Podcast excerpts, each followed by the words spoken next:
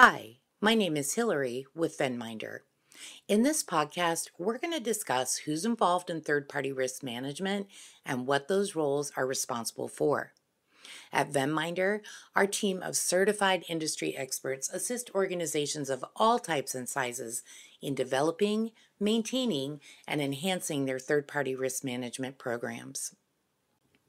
A common area of confusion in third party risk management is all the roles and responsibilities that are involved.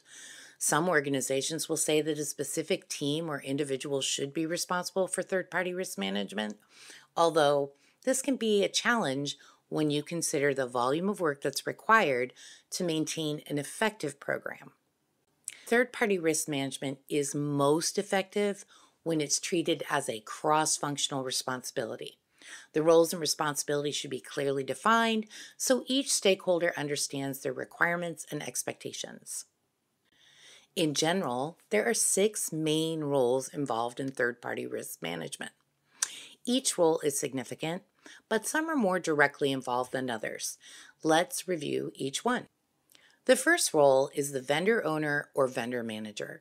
These are the individuals who interact with the vendor daily, are responsible for the relationship, and are also typically responsible for the product or service the vendor is providing to the organization or its customers.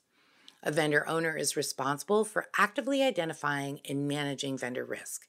Their responsibilities include tasks like completing the inherent risk assessment and monitoring the vendor's performance. The second role is the dedicated third party risk management team. This team is responsible for the development and maintenance of the third party risk management framework and oversees its execution at the organization. They ensure that all required tasks and activities take place on time and at the expected level of quality. The third party risk management team also provides regular reporting to senior management and the board.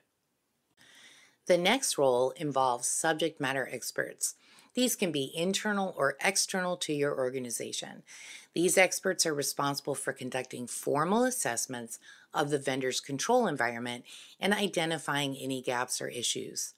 Subject matter experts should always have professional certifications and credentials.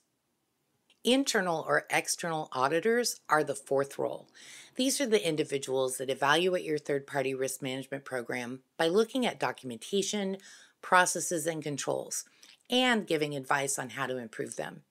Auditors can also identify any issues so that you can resolve them before they're discovered by an examiner. Any findings that the auditors detect are reported to the board and senior management. Senior management and the board of directors have another essential role. They set that tone from the top for the entire third party risk management program.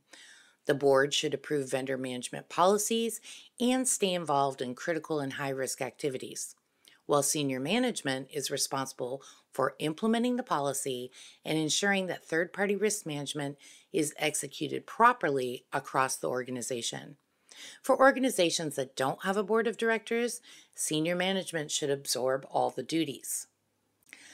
The last role is that of the regulators.